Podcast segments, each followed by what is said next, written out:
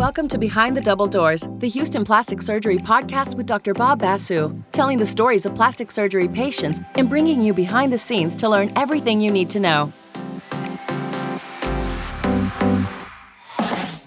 On today's show, we're talking about breast augmentation surgery, specifically for women who are thinking about getting breast implants for the first time. So, the most common question that I get from patients is What's the right implant size for me to achieve my goals? Very important question. So I share with my patients that we use a time tested three step process. First, we take meticulous measurements of the chest wall. I use a tape measure and a caliper to assess the patient's chest wall width, the breast height. I take a lot of different measurements to get an anatomic understanding of what range of implants will fit well on an individual patient's unique body type. The second method we use is an implant sizing process. So we have actually our patients pick the implants that achieve the look they're shooting for. We have a special sizing bra. We have every single implant sizer available that matches up with any implant that's legally available in the United States. And we have patients actually place implant sizers in a special sizing bra. Then we have them wear a form fitting t shirt over that. And in front of a very large wall mirror, they get to see the actual result that those implants are achieving on their frame. And I encourage patients if there's an outfit that they'd like to wear after their procedure, bring that outfit. So the implant sizing day is really important because it allows the patients to pick one or two implant sizes that are actually achieving the look that they're shooting for. And we don't discuss cup size because every woman knows that they may be a B cup at home, but when they walk into a certain store, the salespersons tell them they're double D. Cup sizes are not standardized. And if I think a surgeon and a patient talks too much about cup size, that can definitely lead to a lot of miscommunication. So we eliminate that miscommunication. Rather, we have our patients pick one or two sizes that are actually achieving the result that they're seeking. Now, the third way we help our patients and we empower our patients to pick the right size for them are wish picks. In other words, I ask the patient to select photos from my photo gallery. We have over 250 plus of my private patient before after views. And I ask my patients to pick after pics that they love or if they see a model or actress where they love that result and they want to emulate the results, I encourage them to bring photos. I don't care where they get the photos. I encourage them to bring wish pics that demonstrate results that they would love to emulate. I would say that Instagram has been and the internet has been the great equalizer because patients are finding results not just from celebrities, but it can be from Instagram models, it can be from friends that are posting photos. So it's interesting where patients get wish pics from. I generally guide them to our website to look at our galleries, but patients go to Instagram or other places to find photos. Like I said, we, we really don't care where they're getting the photos from. I just want them to bring me two or three wish pick photos that demonstrate the results that they're trying to emulate. So, what we do is we take the measurements that we take during the consultations, we take the one or two sizes that they pick that they love the best in their sizing process, and we take their wish picks and we bring all three things together in the operating room to ensure they get the result that they're shooting for. Now, I tell my patients that this really takes the surprises out of the process. They're knowing which implants we're bringing back for them. Now, I do tell them that in the operating room, they are giving me the flexibility to maybe go a millimeter size bigger or smaller depending on what looks the best on their frame in the operating room and what matches up the best with the wish picks that they've selected. So there's really no surprises in this process. The patients are fully empowered to select the implants that best achieve the result that they're shooting for. It's not just we bring two implants to the operating room. We have a large room in our ambulatory surgery center that's filled with implants to the ceiling. In fact, because we do so many augmentations, we have one of the largest consignments of breast implants in Texas. And so we can take whatever implants we need to give the patient the best result. What we do in the operating room is, of course, we look at what the patient selected and we create the pocket. And I, I, love using what's called a dual plane pocket. Now, there are different coverage techniques of implants. There's above the muscle, there's the traditional under the muscle. My preferred technique is a dual plane technique. Dual plane basically means that the upper two thirds of the implant are under the muscle but the lower third of the implant is actually above the muscle. I know it gets very confusing. Above the muscle, under the muscle. Now I'm talking about dual plane. But the reason why I love doing the dual plane technique it helps me to create that natural shape in a lot of different body types. And that's true for patients that want a very conservative augmentation. And that's true for patients that want a very, very full augmentation. But I tell my patients if you go to my before after galleries, and like I said, we have close to 300 plus, of our private patient before after breast augmentation results. If you go through all those before after pictures, and you'll see a lot of different body types.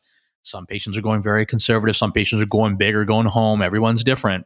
And then there's everybody else in between. But if you go through my photo galleries, hopefully you will see the common denominator of that natural teardrop shape.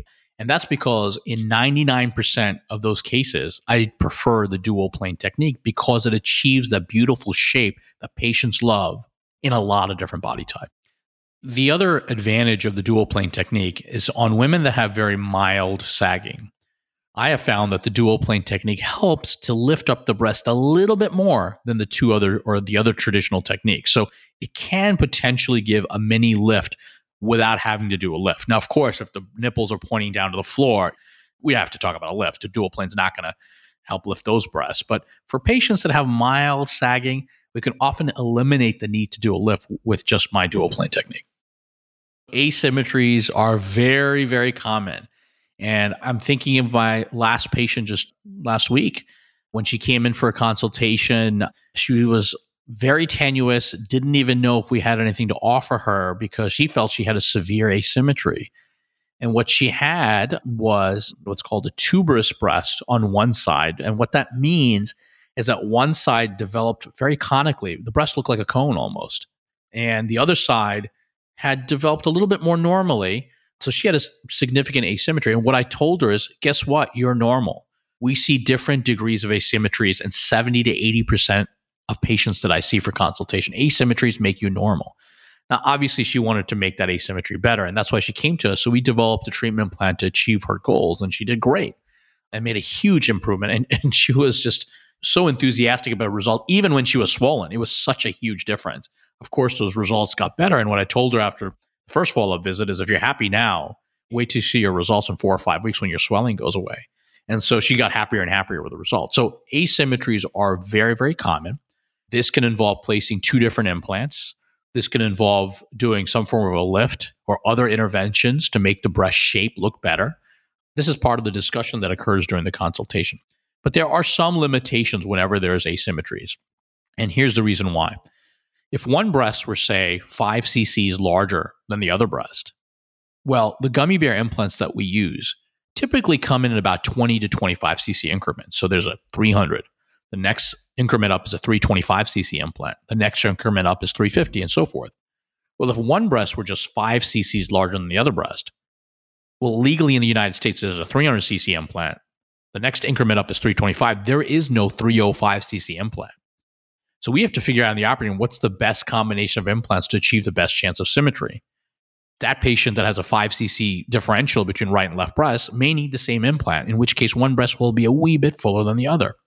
Or she may benefit from two different implants. So to simplify things, the saying we have in this business, because the gummy bear implants come in prefixed volumes, is we cannot get exact identical twins, but really, really close sisters is what we're shooting for there are two major categories of implants. There are the old school saline implants, and there's the new generation silicone gel, which I will refer to as the gummy bear implants or cohesive gel implants.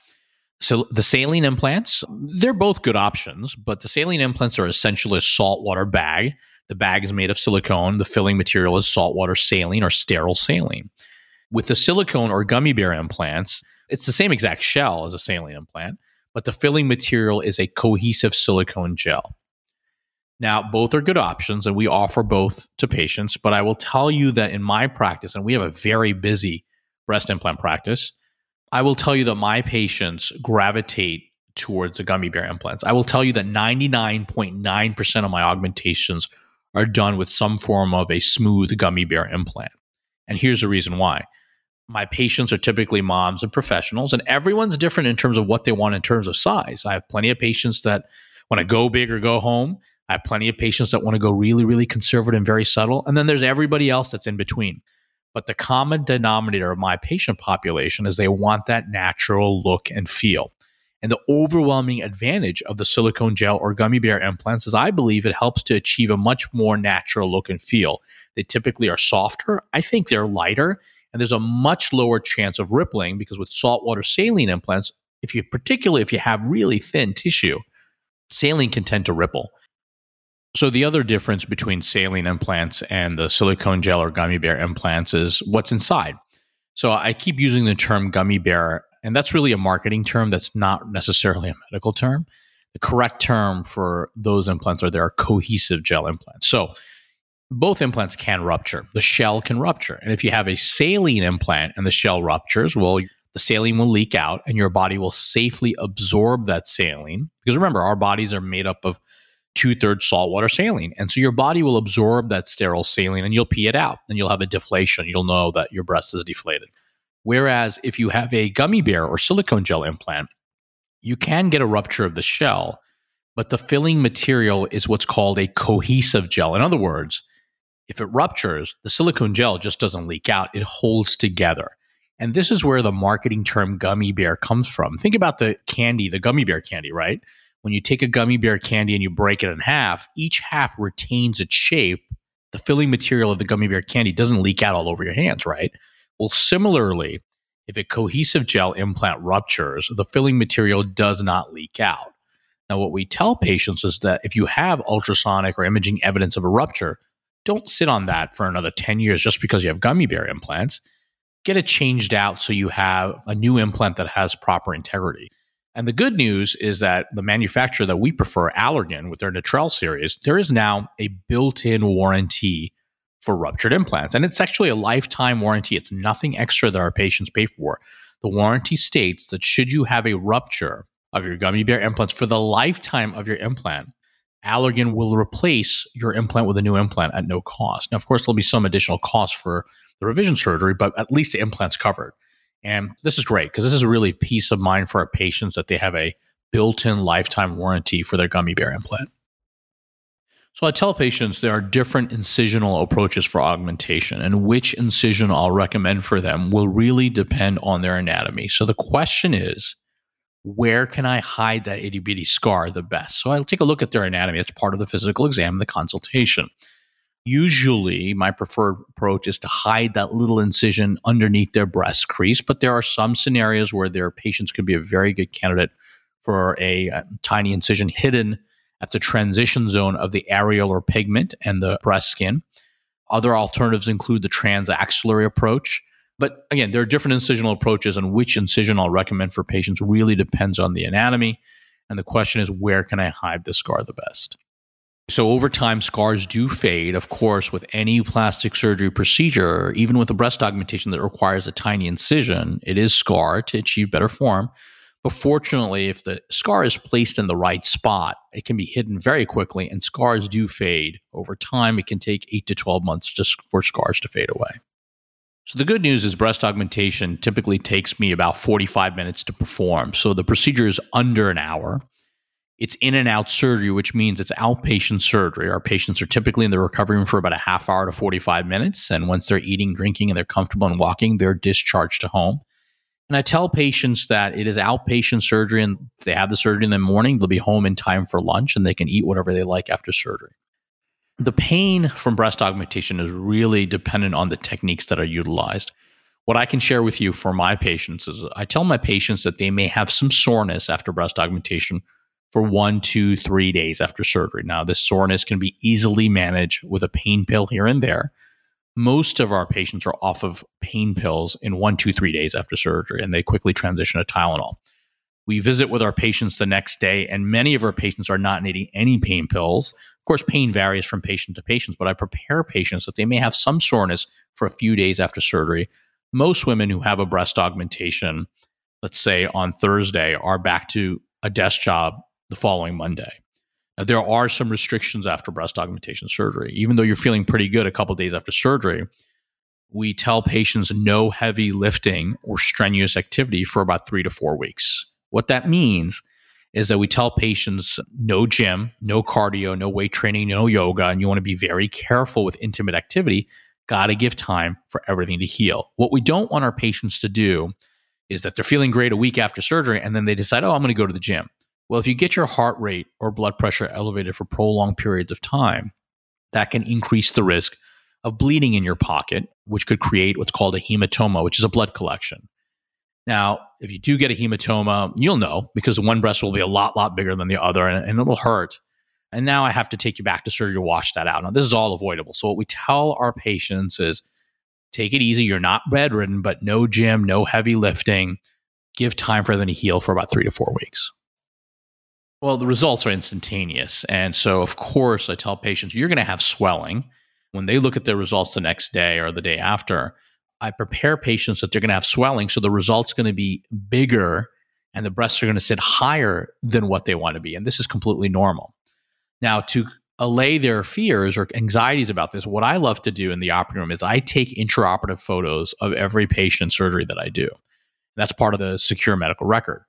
But what I love to do, particularly for breast augmentation, is I like to take a photo of the end result with the patient in the upright position. So we actually convert the operating table into a chair. We can sit the patient upright and we look at the result intraoperatively.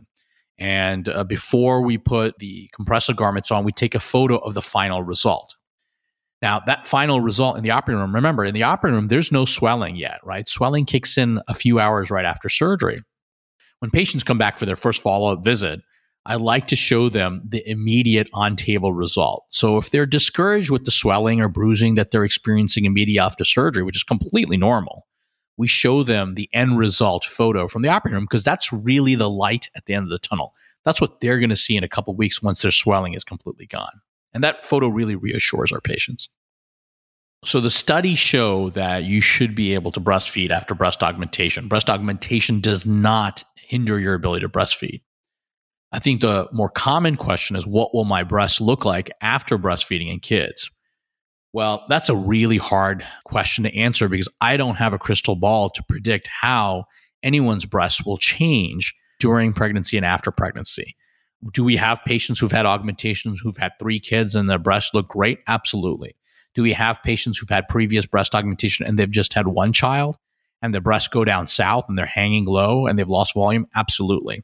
So it's impossible for me or anyone to look in the crystal ball and tell you how your breast will look after breastfeeding. There's so many variables to consider. How many kids will you have? How much weight will your breasts gain or how large will your breasts get through breastfeeding and breast engorgement? Some women's breasts don't really change during pregnancy. Some change massively. So there's so many variables that go into how breasts will change during and after pregnancy that's impossible for me or anyone to predict what's going to happen. So, what I tell patients is this that if you have an augmentation, of course, you're going to enjoy your results, but having kids or any major weight fluctuations can impact your breasts, and you may need revision surgery in the future. The old saying was implants need to be removed and replaced every 10 years. What I tell my patients is that's not necessarily true. In fact, that's kind of a myth. And here's what I tell them if that were true, all my breast augmentation patients from 15, 16 years ago, they all should be coming back for revision surgery, right? Because it's been well beyond 10 years. Now, they come back for other things like Botox, but they're happy with their breast. So here's the reality. What I tell my patients is if 10 years comes around and cosmetically you're happy with the way your breasts look and feel, you're doing your well woman exams, which means either monthly self exams and or mammograms or ultrasounds for breast cancer screening, and from breast cancer screening, everything's A OK, then there's no reason to have revision surgery just because it's been 10 years. That's unnecessary surgery. If, however, in 5, 10, 15, 20 years down the road, cosmetically, you don't like the way your breasts look or feel. Let's say one side is now starting to feel firmer, it feels uncomfortable, maybe it's sitting a lot higher. That could be due to scar tissue formation, also known as capsule contracture. Or let's say you're just unhappy with the volume you have. You want to go fuller or you want to downsize. The real reason for revision surgery is purely cosmetic, it's not medical. The other consideration for revision surgery is let's say you're getting a well woman exam through imaging. Let's say you get an ultrasound for your breast, and the ultrasound suggests maybe your implant is ruptured. Now, we generally advocate for the gummy bear implants or the newer cohesive silicone gel implants, but even if you have those gummy bear implants, which tend not to leak, if you have a rupture of your gummy bear implants, don't sit on that for 10 years just because you have gummy bear implants. When you have time at your leisure, electively have that implant changed out. So the bottom line is implants are very safe medical devices, but no medical device, just like implants, lasts forever. If you opt for implants, you may need revision surgery down the road to make your breasts look and feel their best. Breast augmentation surgery is real surgery, just like any cosmetic plastic surgery procedure. So there are in some inherent risks with any surgical procedure. First, patients need to be healthy enough for elective surgery. So we do review their past medical, surgical history, any meds or allergies that they may have to make sure they're medically safe to have an elective procedure. Fortunately, breast augmentation is a one hour or less procedure, and it's a fairly quick recovery. The second thing is expectations. It's very important for me to understand, and for any surgeon to understand where the patient is trying to go. Because the worst thing that we can do is have a mismatch on expectations where the patient has a certain expectation and the surgeon simply cannot get the patient there. Well, that leads to unhappy patients. So it's very important for us to communicate together so we're on the same page and as a team together working towards achieving an end result safely. So expectation management is really, really important. I mean, there are some patients that come in that have a very, very petite frame and a tight skin envelope, and they want these massive breasts, and there's simply not enough skin or even chest wall there to achieve that result. And so, of course, all surgeons see patients that have unrealistic expectations. It's important for us to communicate to those patients what can be achieved and what can't be achieved. The other part of expectations is some patients come in and they have severe sagging or loose skin, whether it be from weight loss or from having kids, or they're just born with weak tissue. And sometimes an augmentation by itself will not achieve the result that they're seeking. And sometimes we have to have that discussion that they also need a lift to tighten up the tissue and lift up the breast. So all of this is done during the consultation. It's again, it's all about communication and understanding where the patient's trying to go.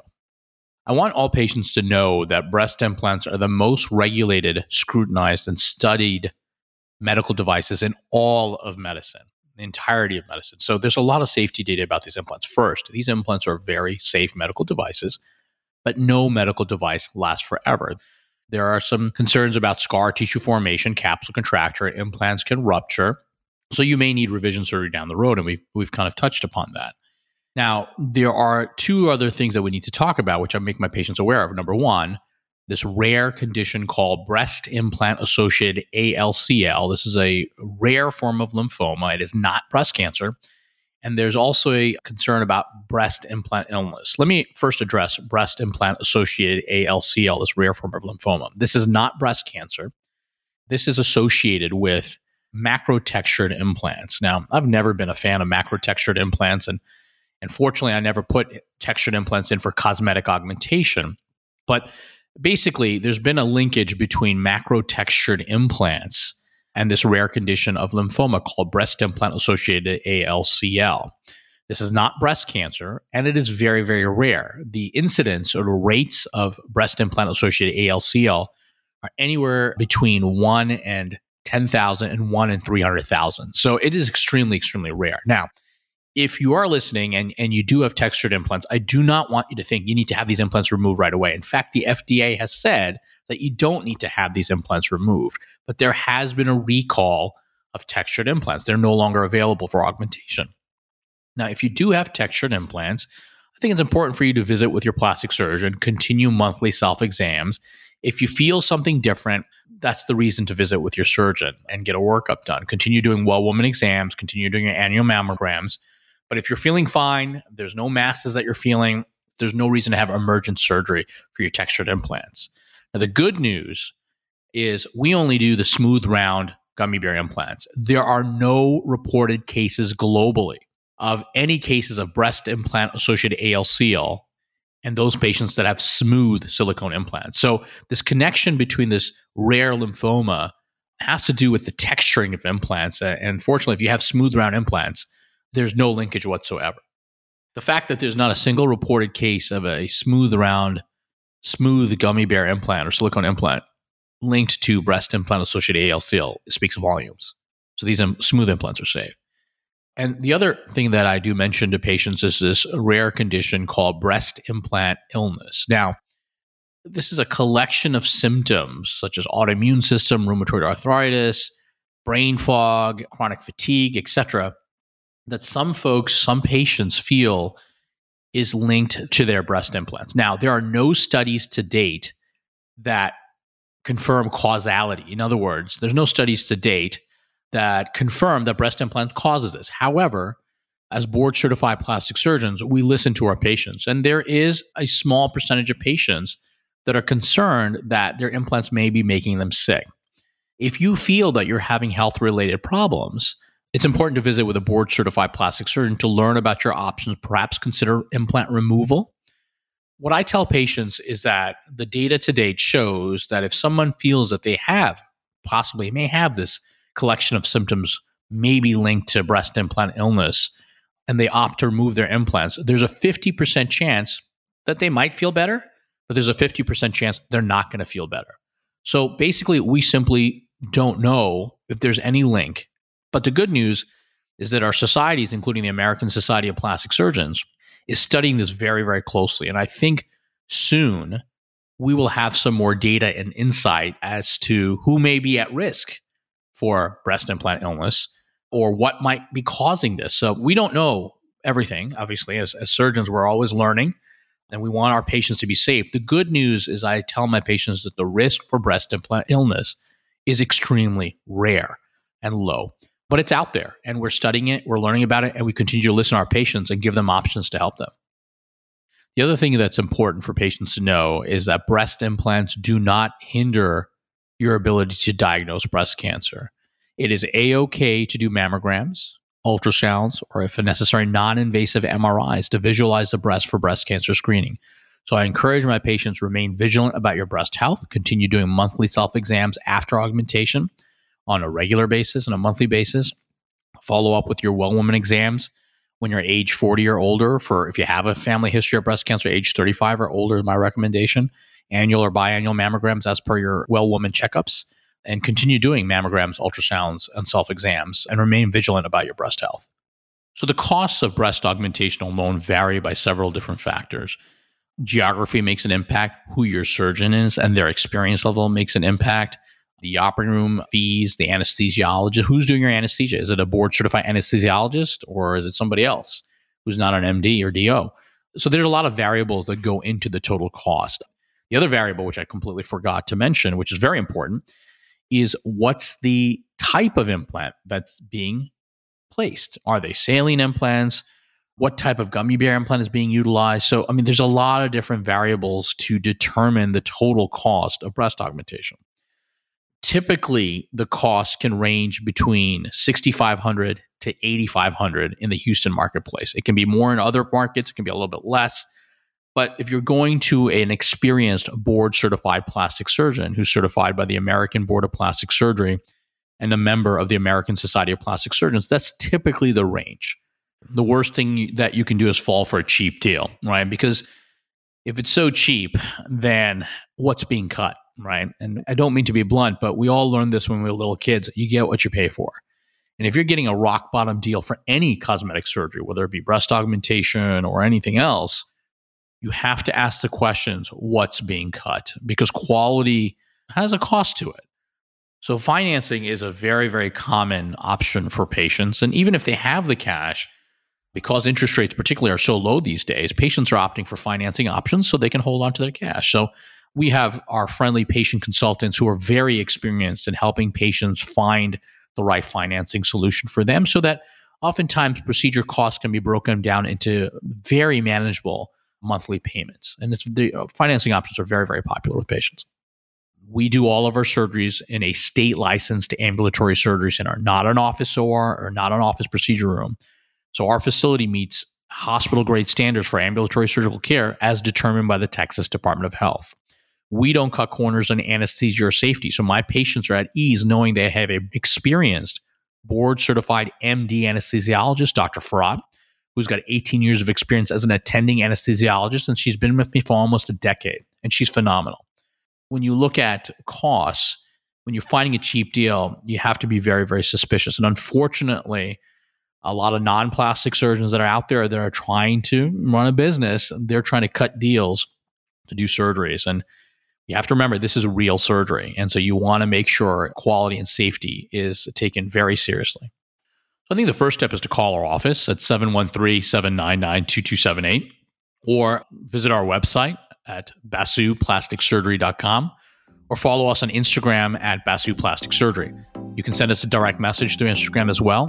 Connect with us and start the dialogue and start getting educated about your options, what the procedure is like, the costs, get all your questions answered, and then come visit us for a consultation.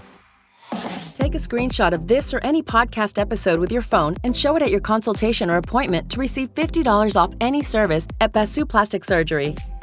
Basu Plastic Surgery is located in Northwest Houston in the Towne Lake area of Cypress.